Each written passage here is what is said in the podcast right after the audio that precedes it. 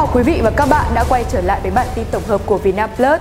Chúng tôi sẽ tiếp tục cập nhật những tin tức nóng trong và ngoài nước được phát sóng vào thứ hai, thứ tư, thứ sáu hàng tuần và tôi là Thanh Hồng sẽ đồng hành cùng với quý vị trong bản tin ngày hôm nay.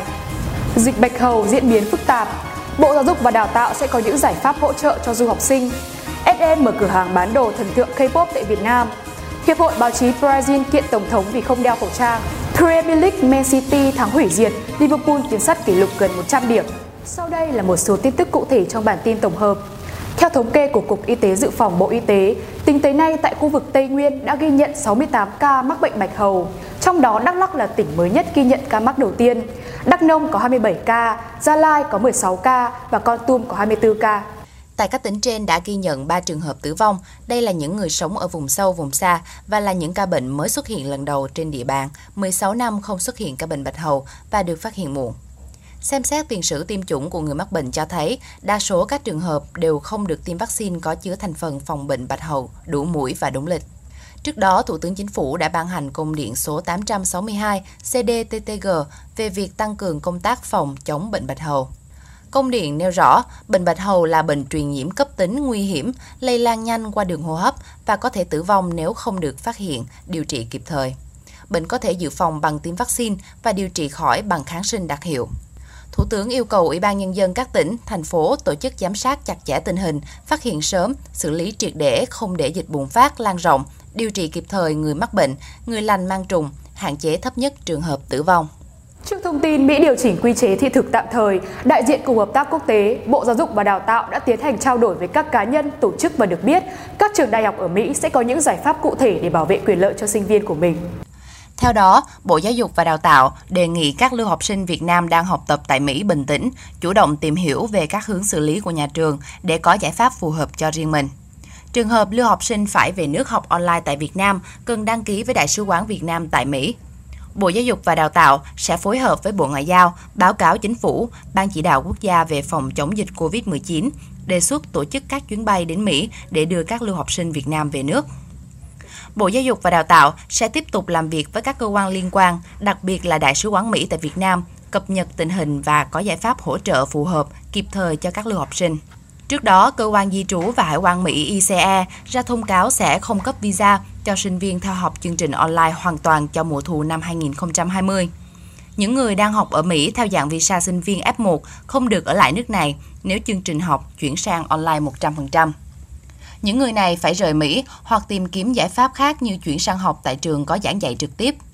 Thông báo này nhận được phản ứng gay gắt từ sinh viên quốc tế bởi dịch COVID-19 đã khiến nhiều trường đại học tại Mỹ chuyển sang dạy online hoàn toàn, trong khi nhiều nước chưa mở lại đường bay với Mỹ. Sau đây là tình hình thế giới trong những ngày vừa qua. Công ty giải trí SM Entertainment của Hàn Quốc, nơi đào tạo và cho ra lò những nhóm nhạc lừng danh xứ sở kim chi và trên thế giới, sẽ tiến hành khai trương cửa hàng cà phê và bán các sản phẩm có liên quan tới các ngôi sao K-pop của công ty tại Việt Nam trong thời gian tới. Cửa hàng đầu tiên của SM Entertainment ở nước ngoài sẽ được đặt tại thành phố Hồ Chí Minh. Ngày 3 tháng 7 vừa qua, công ty đã tổ chức sự kiện gặp gỡ một số vị khách may mắn được chọn đến tham quan cửa hàng. Thời gian khai trương chính thức dự kiến sẽ diễn ra từ nay cho đến tháng 9. Trước đây, SM chỉ bán các sản phẩm này tại cửa hàng của công ty ở quận Cang Nam, thủ đô Seoul. Theo báo cáo về xu hướng ngành nội dung tại Việt Nam do Viện Xúc tiến Nội dung Sáng tạo Hàn Quốc công bố vào tháng 12 năm 2019, K-pop là lĩnh vực được nhiều bạn trẻ Việt Nam biết tới và ưa thích. Báo cáo cũng cho biết tại Việt Nam, người hâm mộ không chỉ yêu thích âm nhạc Hàn Quốc mà còn dành sự quan tâm tới nhiều sản phẩm liên quan tới K-pop. Các buổi trình diễn của các ca sĩ Hàn Quốc tại Việt Nam cũng được tổ chức khá thường xuyên và đa dạng về thể loại. Ngày 8 tháng 7, Hiệp hội Báo chí Brazil tuyên bố sẽ kiện Tổng thống nước này vì đã bỏ khẩu trang và gây nguy hiểm cho các nhà báo phỏng vấn ông. Trong một thông báo chính thức, ABI đã cáo buộc Tổng thống Bolsonaro hành động một cách nguy hiểm khi tiếp đón các nhà báo thân cận với ông để thực hiện một cuộc phỏng vấn nhằm chỉ trích những khuyến cáo y tế và kêu gọi dỡ bỏ các biện pháp cách ly, cho dù trước đó ông vừa xác nhận đã mắc bệnh.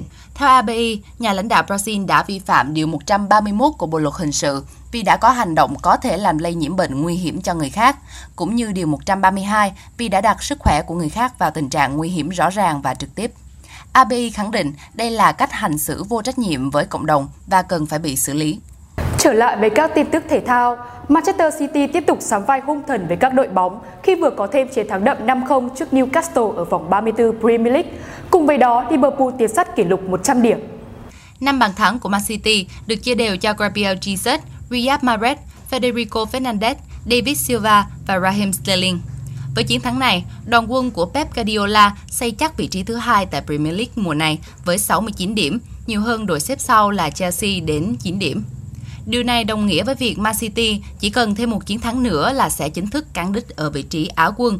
Cùng với Man City, Liverpool đã dễ dàng giành chiến thắng 3-1 trong chuyến làm khách trên sân của Brighton và Ho Albion.